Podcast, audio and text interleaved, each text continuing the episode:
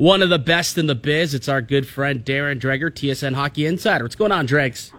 Yeah, I'm doing all right. Uh, got back from Kamloops last night, settled in on the Stanley Cup final now, and just kind of pulled out of a hole this morning and realized what's going on in golf with the PGA oh and uh, LIV merging and everything that's just erupting on social media. I mean, who saw that coming? Obviously, the stars of the PGA Tour didn't see it coming, but a fascinating story to watch unfold.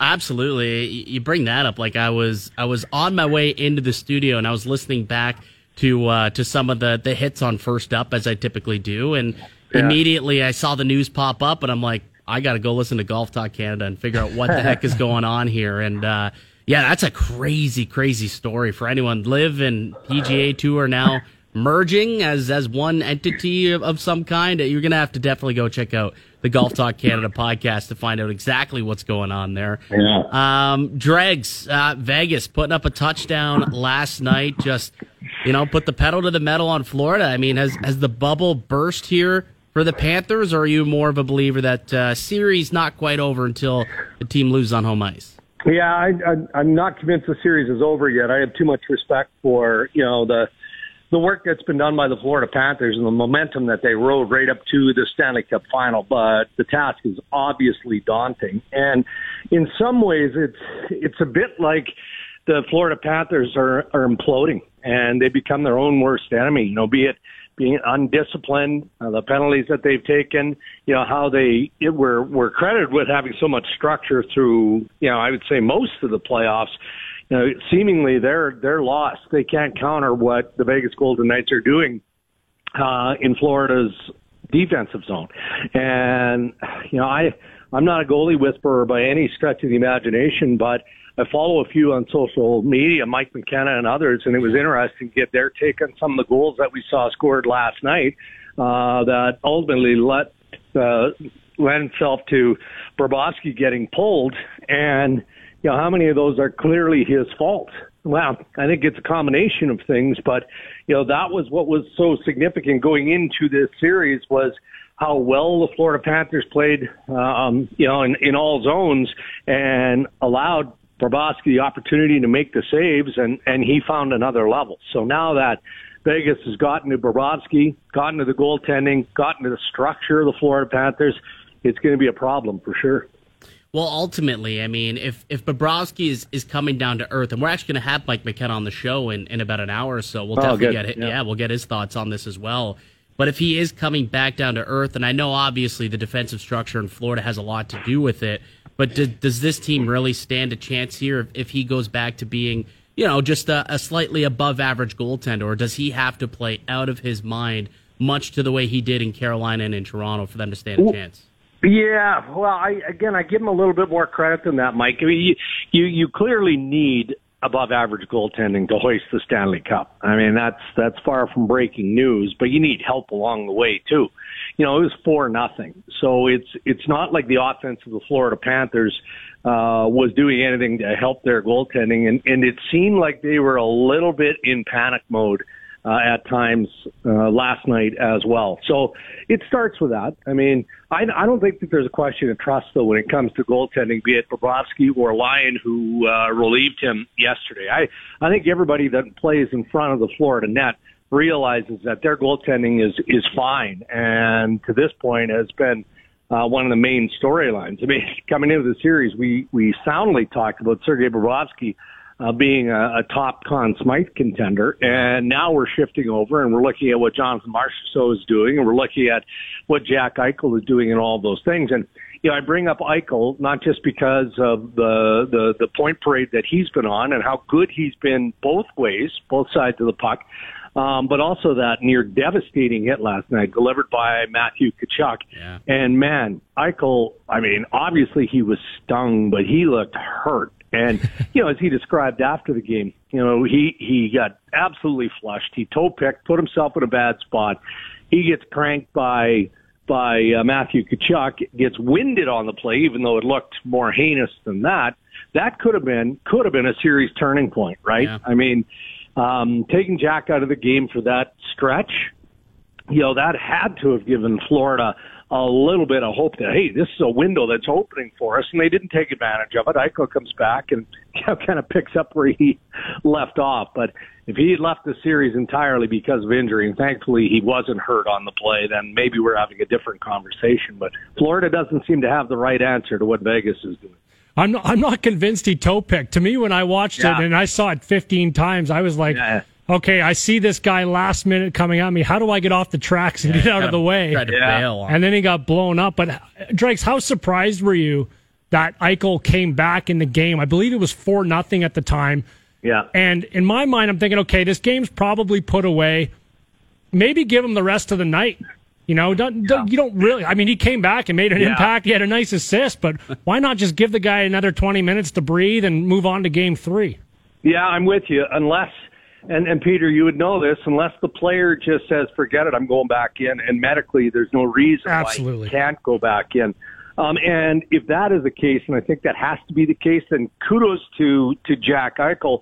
Um, because if he doesn't come back in, then it becomes a story, right? right? Then it, and and whether he's dinged up or not, I mean, every player is at this point of the playoffs.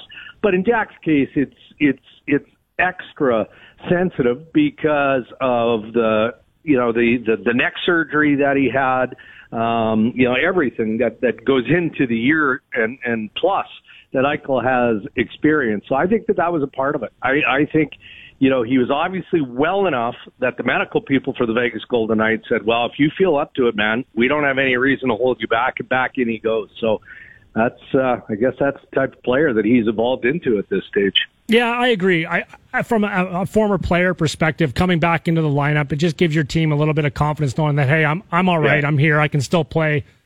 So I think there's something to be said for that. What about moving on to, to Radko yeah. Gudas and, and the Barbashev hit there? I mean, again, just another big, big collision. And yeah, tell me a little bit about your thoughts on, on what Barbashev is setting himself up for following maybe his next contract.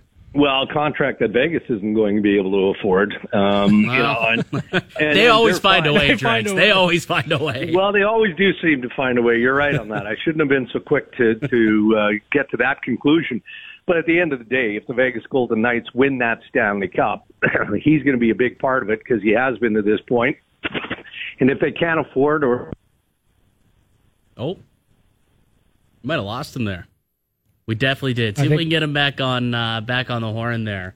it, it, was like goes like completely dead. So I don't know if he's just gone or hung up. Let's see if we can. Yeah, we'll see if we can try and call him. Maybe he didn't like the question. That was it. He's like, well, "I'm out of here." yeah, I, I mean, it, it, it's a good question though. Like we were we were talking about it last night in the group chat. Was man, what what type of contract is Barbashev setting himself up for here? And I mean, I, I think that he's going to make a, himself a lot of money this summer. He's a UFA. He's someone who you know, Toronto, I think, would maybe have some interest in. Like if they could, I think there's going to be a lot of teams that have interest in a player like him. I would imagine so. We got you back, Dregs. Yeah, sorry about that. Um, so we were talking about Barbashev, and uh, I was just finishing up my thought. I like he, and this didn't come as a surprise. I don't think. You know, he was arguably the most sought after available player in St. Louis prior to his deal to uh, to the Vegas Golden Knights, just because of everything that is he is capable of doing. Um, so he's going to get paid. Whether they can afford it, get creative enough, we're going to have to wait and see. You know, Ray and I, Ray Ferraro and I talked about this on the podcast, which we recorded earlier today. Um, I don't like that hit. I, I don't. I and and Ray believes it's interference all day long. I don't know what you guys think, but that reverse hit it's not dirty or anything like that. I'm not suggesting that Department of Player Safety should get involved. It wasn't that. But it's a hit that we've seen many times before, the reverse, right? Right. And it's it's it's borderline dangerous, borderline dangerous. And in this case, you know, Radko Gudas took the brunt of it. You know, only after he delivered what two or three bone crunching body checks in that game when he was somewhat of a question mark going into game two because of his own tough health. And yeah. so now if you if you look forward to game three as we all are, you got to wonder. Um, you know, he, the extra day maybe helps the Florida Panthers, maybe helps Radko Gudas. They're a different team when he's not on the ice or in the lineup. There's no doubt about that. Dregs, I respectfully disagree. I love the hit. as a as a former player who attempted a few of those at times and was the yeah, victim yeah. of a few of those at times. it's a physical game. You're in the Stanley Cup final. Well, it doesn't matter really what time of the year it is. It's a physical game. You want to create space for yourself. And quite frankly, if you're the person in Gudas' position there where you're going to make body contact, you're yeah. preparing for a physical interaction. You should be prepared for the other guy to defend himself. And in the same instance, it is Radko Gudas. You're expecting to get hit and get hit hard because yeah. he plays that type of game. And if I see Radko Gudas coming coming towards me to finish his check, oh yeah, you know I'm gonna I'm gonna drop my shoulder too and, and make sure that I stand my ground. So I don't have an issue with the hit. I I, I, I get I get what you're trying to say. It may be a little borderline, but I I personally don't see it that yeah. way. No, and I, I guess I it, it, I don't want to be too specific to that hit because, um, I, but that hit in general, the reverse. Um, I think you could build a case, make a case for it being an interference penalty. Um, but I also agree with you, and it depends on the players involved here. You know, lever than his share. So any player out there almost automatically, you know, instinctively, aren't you thinking, okay, well, if I'm anywhere near this guy, I got to be prepared to get hit. Um, so in this case, it, it, you know, it's the reverse. So for me, generally, generally that reverse hit is questionable, but the league doesn't see it that way. And as far as the officials saw, it was a good, clean hit, and uh, everyone moved on except for Radko Gudas. Uh, with Darren Dreger. So, how do you get it back on the rails if you're Florida? You're down 2-0, you're going back to your home building. Like, what what's the game plan have to be Thursday night for them to, to get back into the series? Well, I think they have to learn and, and get back to taking advantage of opportunities. Um, and their power play – didn't look good in the first game. Uh, early on in the second game, I thought it looked pretty sharp. They had a few opportunities there where they could have capitalized on the power play and just they couldn't find a way to beat Adin Hill. And they had Vegas on their heels with the man advantage. So you look at the game sheet and what were they? 0 for 4. And, you know, I think Vegas was 2 for 4. Well, those are big goals, right? Those are big goals. So maybe something like that. Florida, for the most part, has been pretty opportunistic to this stage. Yeah. You know, be it with a man advantage or uh, a timely goal. I mean, go down the list. Carter Verhaeghe had a chance early in the hockey game. They get one early. You know, maybe that again shifts that momentum back on Florida's side and Vegas tightens up a little bit. But Florida wasn't able to do that. So I think it's just the the simple sort of routine stuff that you need to be able to deliver on, you know, at this point of the Stanley Cup postseason. And getting that early goal, especially on the road, can make a heck of a difference. Uh, let's bring around the league a little bit here, Dregs. Uh, you were just out in Kelowna watching the Memorial Cup. Patrick Roy's, Quebec Remparts came out on top, and immediately speculation starting to run rampant with him and his future, and potentially getting back into the NHL with, with many vacancies still available. Uh, do you expect for him to be coaching in the NHL next year? What's what are you hearing about Patrick Roy and his future? Well, I know he wants to coach in the NHL next year, but it's pretty uh, quiet around Patrick Roy.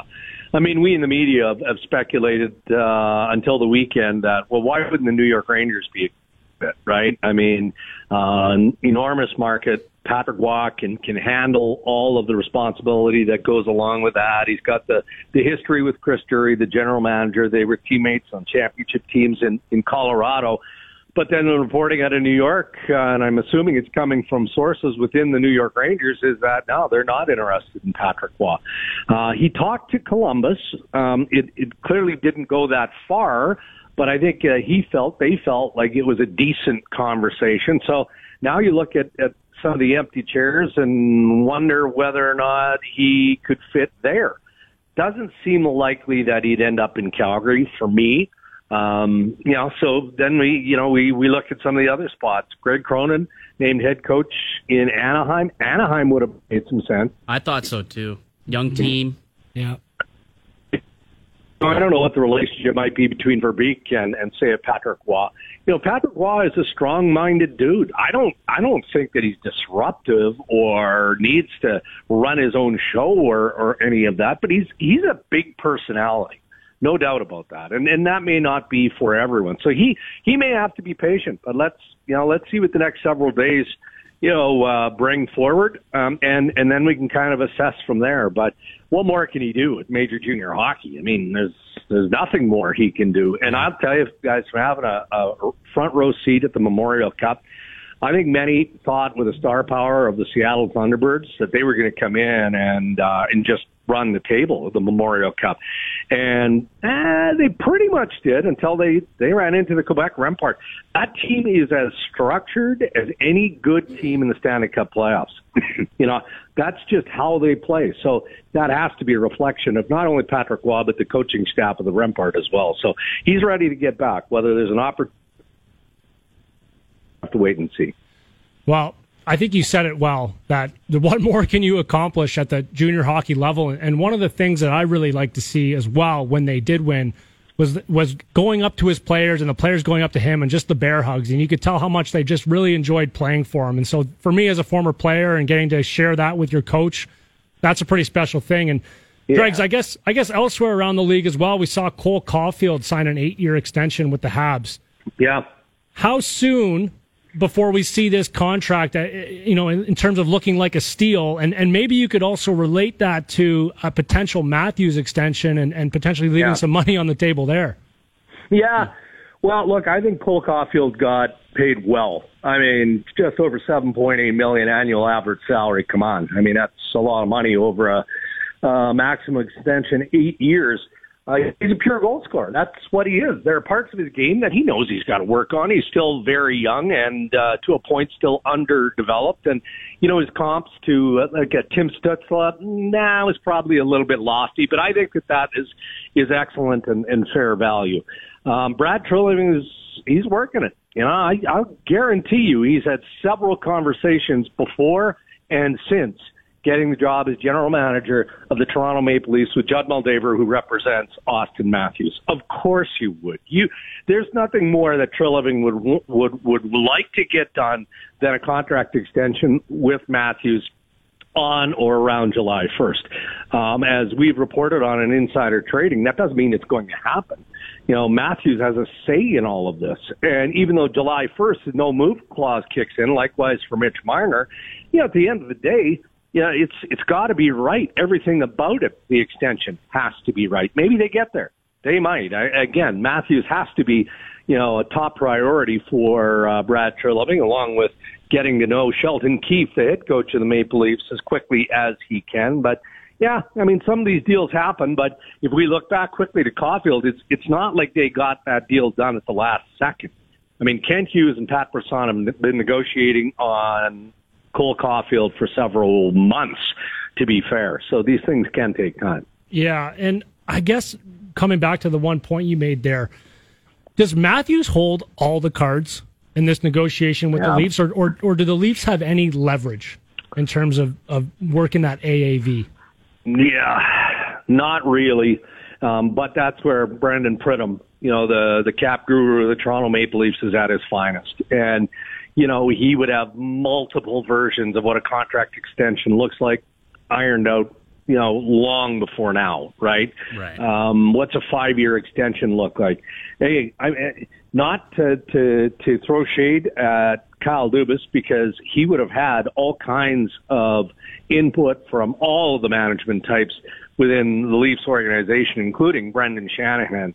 Um, but you can't be upset with having to give Auston Matthews potentially another five year deal when you gave him one right out of the entry level contract, right? Yeah. Isn't like it that, isn't it weird that Auston Matthews, one of the best goal scorers in the NHL, is going to have two five year deals and not a max I believe that was contract? by design by Auston Matthews, For, though, yeah, right? potentially. Well, and and that'll put him up in position for another contract, which will be yet another mega deal. So it's it's going to be what makes sense to both, both in annual average salary and in term. You know, let's say the annual annual average salary is thirteen five. You know, okay, well that makes him the highest paid player in the game. Um, but maybe because of that, he's willing to take less term. Um, or he wants the 15 million or whatever that number is, and you've got to stretch that out over a longer term. So there are many options that I'm sure Brad Treliving has uh, scraped holes in his forehead trying to think about over the last number of days here. Uh, really quickly before you leave, since we're on the you know conversation of extensions and whatnot, uh, our burning question yesterday that we've been doing had to do with us digging into the goaltending situation in Toronto next season. Uh, what do you think a fair deal would look like for Ilya Samsonov next year? Like it's it's kind of yeah. one where it's like he's had this is a kind of his breakout season, I suppose. And but it's only been one year. Are you ready to give him no. some term? Just still kind of see what's up there. I'm not, not unless uh, you know. Again, the AAV is is team friendly, and mm-hmm. what does that look like? Um, you know, Samsonov may feel like he's played enough, played enough in in uh, Washington, and then was the starter for the Toronto Maple Leafs. Maybe he feels that he's proved enough that he can get uh, a bigger deal than the one that I envision. I envision a shorter term and in the high threes.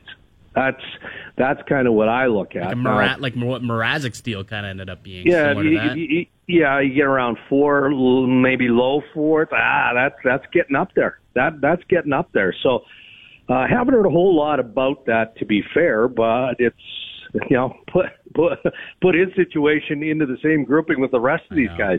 He doesn't get the same sort of of fanfare um, for the obvious reasons, but he's certainly deserving of attention. He's probably getting that already from uh, Maple Leafs management. Yeah, I'd assume he's down the list a little though. An RFA, so they have after they just got to qualify him, and then they can figure it out at some point in the off season. There's a couple more guys I think that uh, yeah. that, that are yeah. ahead of him. I'd expect we'll hear some. I mean, some UFAs got to get signed too in the next little bit.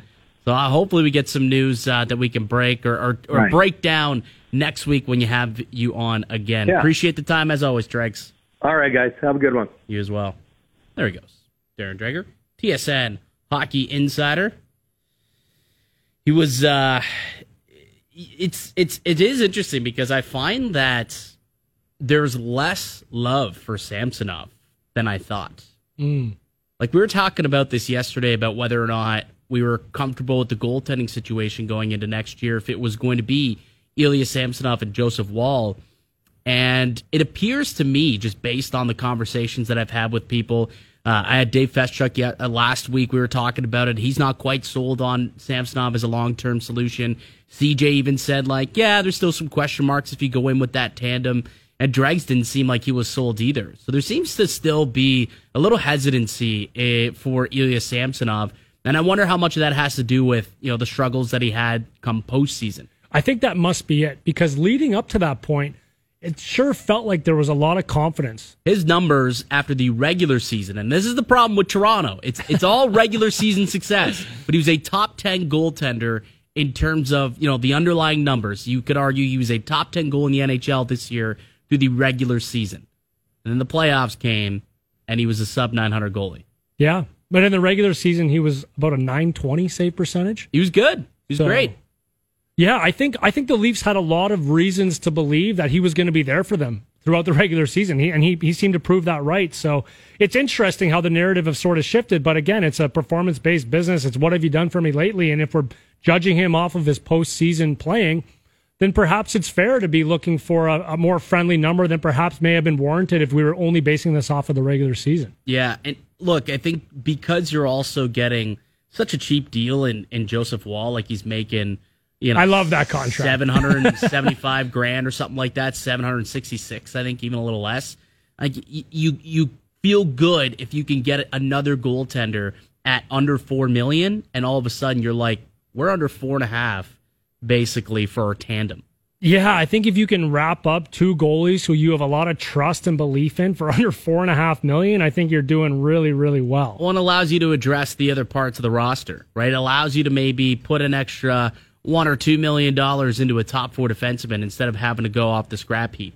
Well, right? exactly. Well, depending where again you can save your shekels, you can apply them elsewhere to potentially a somewhere that has a little bit more of a need. Mm-hmm. So I agree with you that getting two guys on the back end who you have trust in, if one goes down, the other one can come in, less of an A and B and maybe more of a one A one B type situation I think that that just provides you a little bit more flexibility. Yeah, and we saw a lot of goaltenders last off season who were in the similar situation where they were tandem goaltenders, younger, but you know showed out showed well. You know, I'm thinking Georgiev was one of those guys, Ville Husso was one of those guys, and they all got you know between three and a half and four million. So I would think that that's roughly the range that I would look at for Samsonov. You know, a three year deal maybe in the three and a half range, and all of a sudden that's your tandem going forward. You know, you've got Joe Woll and, and, and Ilya Samsonov for, for, you know, a few seasons and see where that takes you. Yeah. Or there's the other option of trying to get into the Connor Hellebuyck sweepstakes, but that's but then a what? completely different That's a completely different conversation, and it also involves moving some bigger pieces as Right. well because you got to make room for him. Right. We'll see. We'll see what happens. Lots of stuff to get into uh, this offseason, and I think the Samsonov extension is probably far down on Brad Treliving's list. Auston Matthews, that guy is definitely high on the list, and that is our feature question of our uh, Leafs burning question today, which we'll get to in a little bit. We'll also be joined by Mike McKenna later on today. Uh, I'm Mike DiStefano with Peter Holland. You're listening to Leafs Lunch here on TSN 1050.